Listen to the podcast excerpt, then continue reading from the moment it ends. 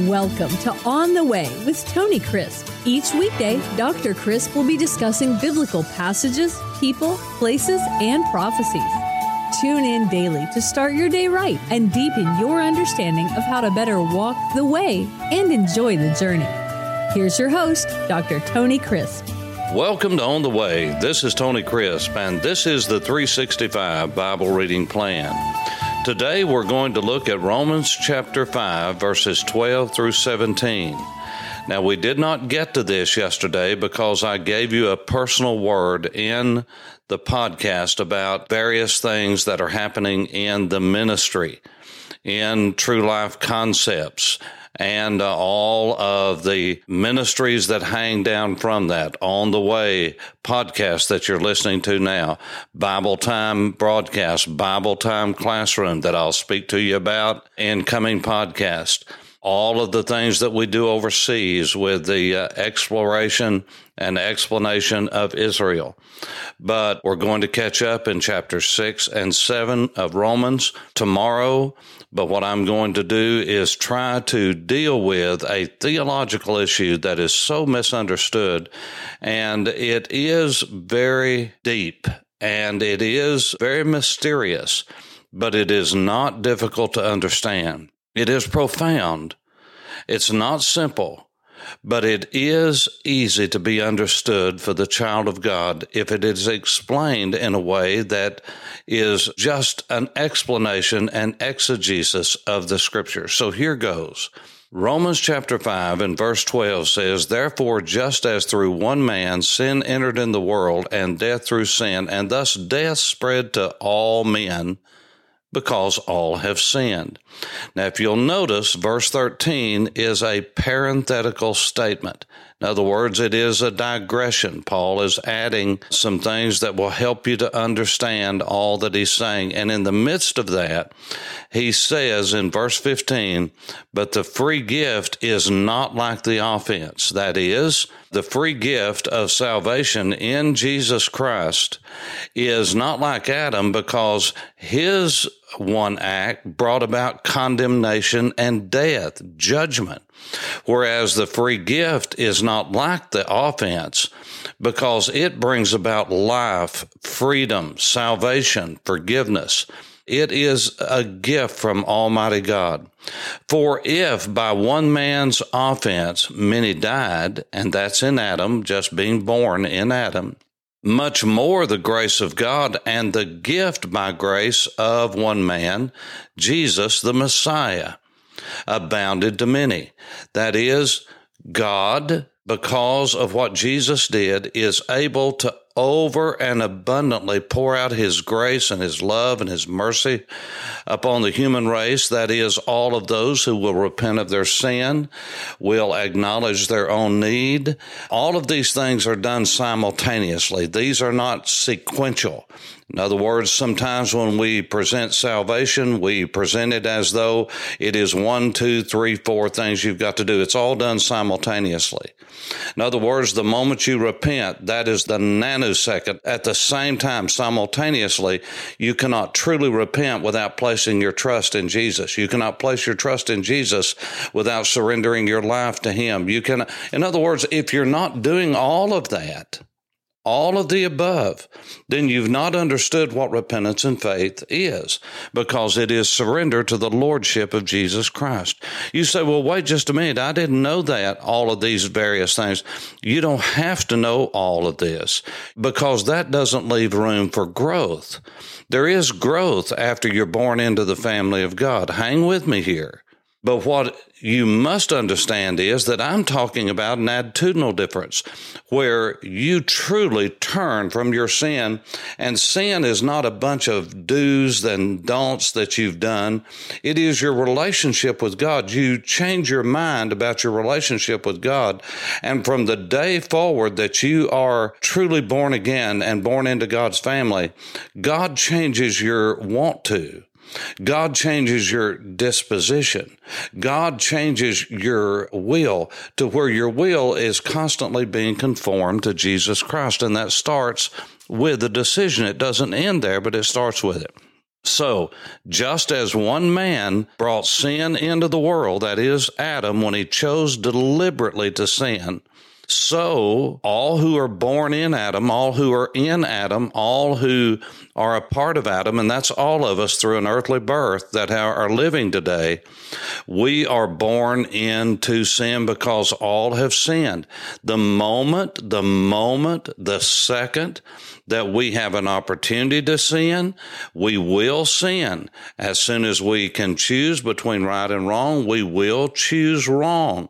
Everyone will. Your children, my children, your grandchildren, my grandchildren, your wife, your husband. It does not matter. Your mom, your dad, everyone is a sinner. Because not just because we're born into sin and born with a propensity and an inclination to sin, which the Bible calls a sin nature, but the moment we can, we will sin. So we can't just blame Adam because the moment we can, we choose to do it, not just once, but over and over again. So he says in verse 15, but the free gift is not like the offense. That is, the offense brings about death, judgment, condemnation, separation, guilt, etc. It's not like that. For the free gift that Jesus gives to those who are in him and a part of his family is forgiveness, love, grace, mercy, kindness. All of this comes along with the grace of God and salvation, justification, etc.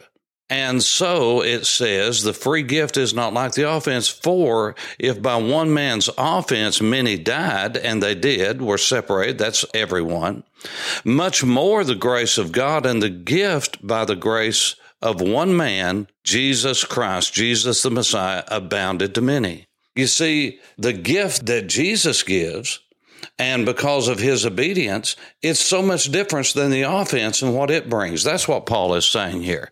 That is, it's different. It is not like it. It is much better than that.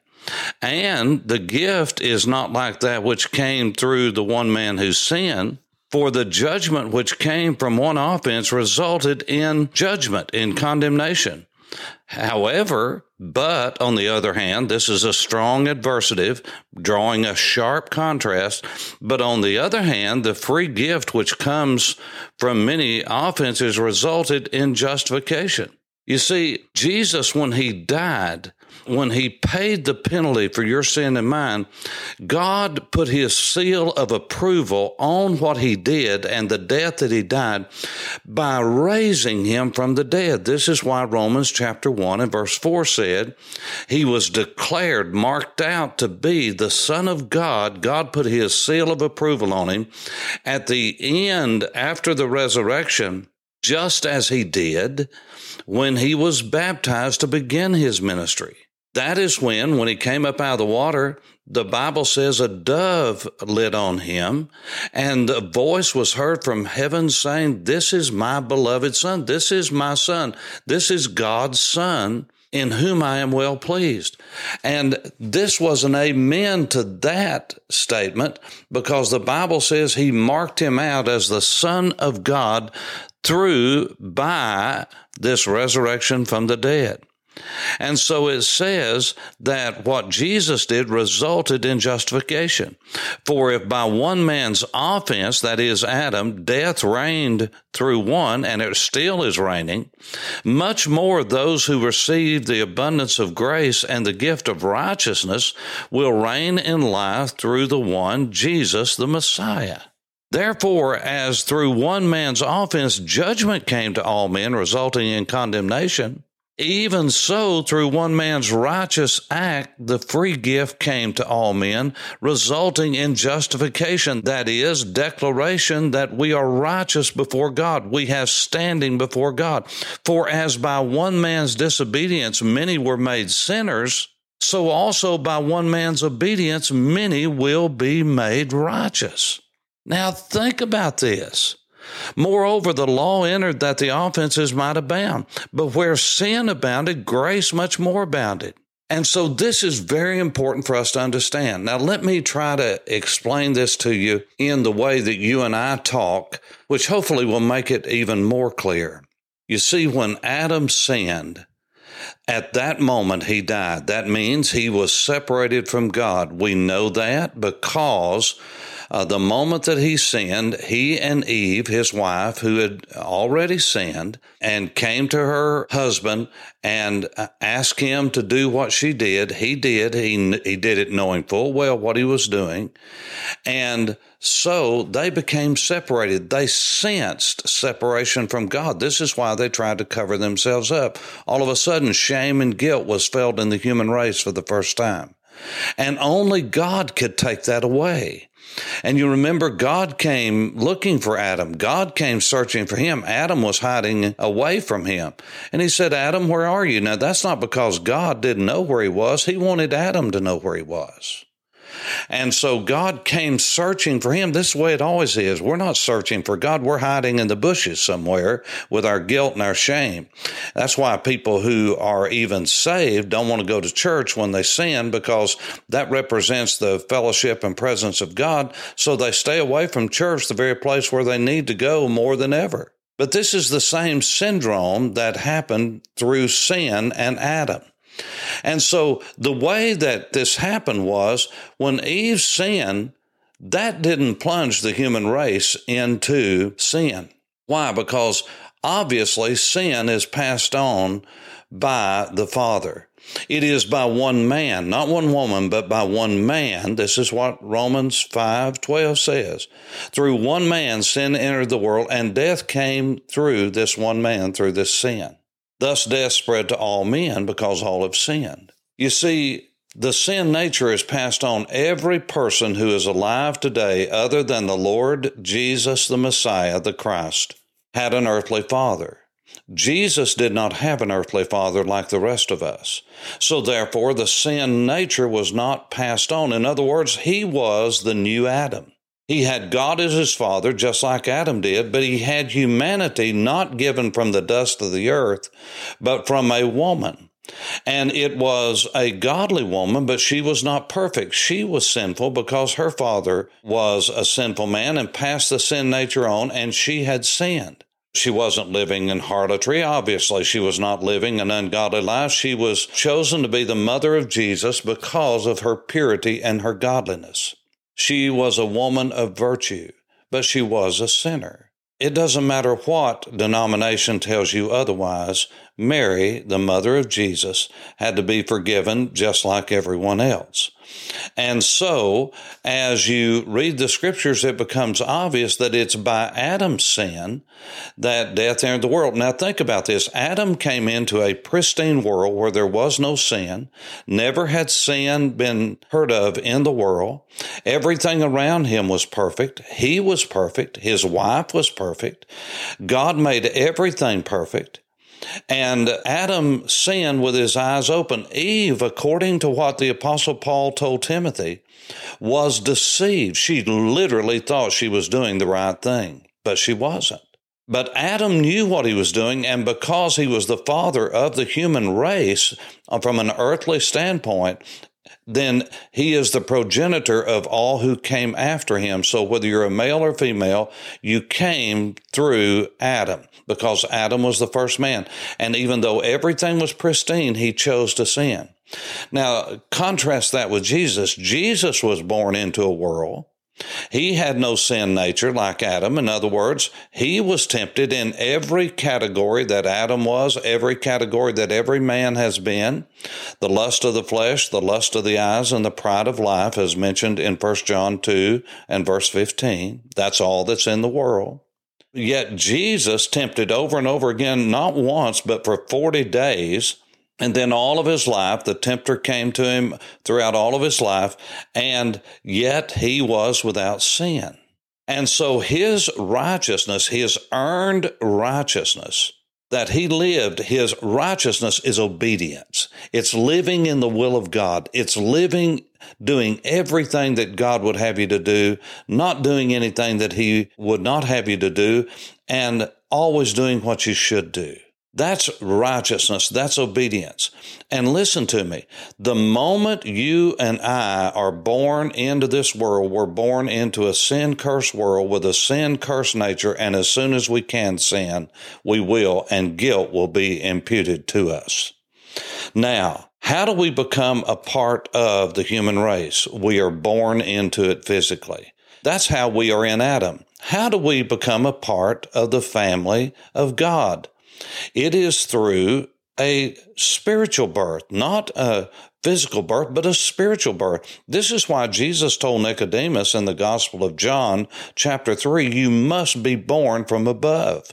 That's what the word is from above.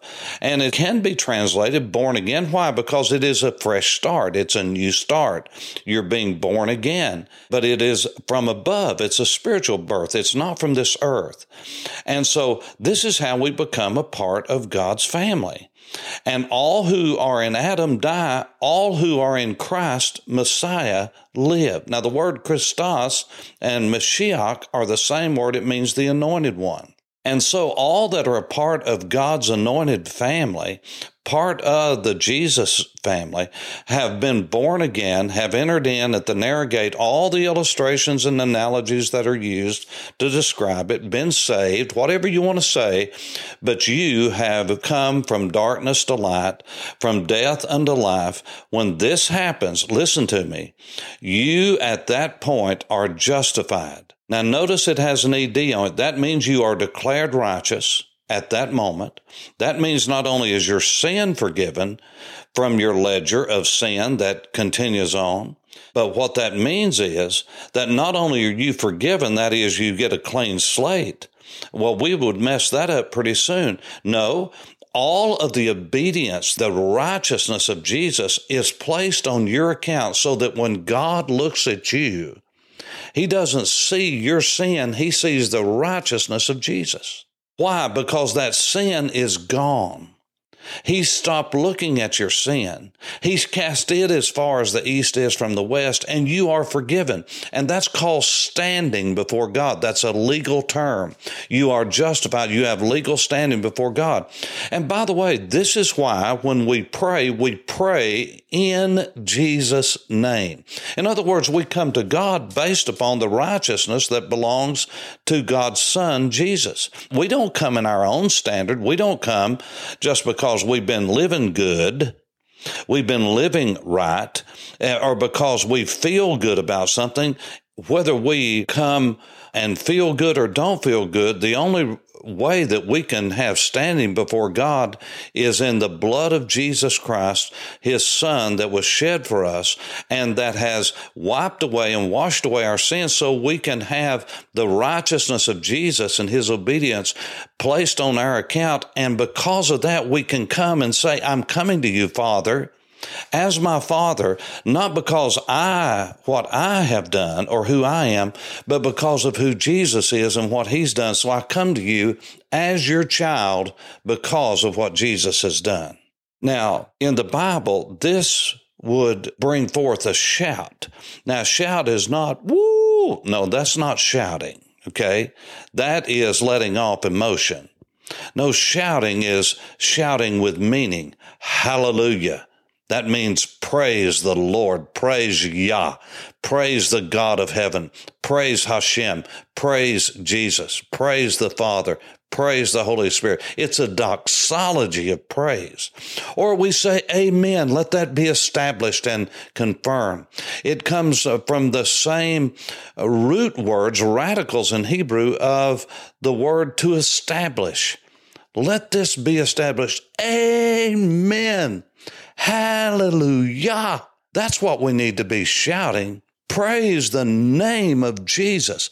Praise God, not woo. That means nothing except that you're trying to call in somebody, trying to maybe call a dog home. I don't know. I'm not making fun of being ugly. I'm just saying we've got a wrong idea about what shouting is. Shouting, like singing, must have meaning to it. You don't just, uh, yeah, yeah, yeah, yeah, yeah. That's not what singing is. Singing has meaning to it. The Lord said in the book of Psalms, I will sing with knowledge. I will sing with meaning. I will sing, and it's translated with understanding.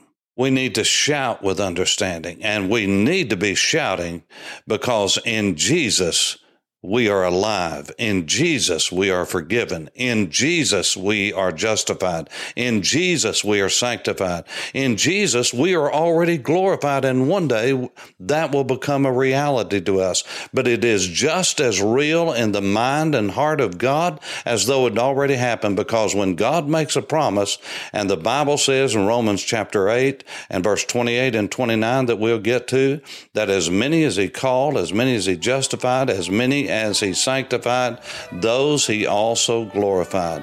It's already a done deal in the mind of God, and one day we will experience it. Hallelujah. Amen. For On the Way, this is Tony Crisp. Thanks for listening to On the Way with Tony Crisp. Tune in every weekday for information on biblical passages, people, places, and prophecies. Fridays are for your questions. Email your questions to questions at tonycrisp.org, then just listen for your question to be answered on Friday's podcast.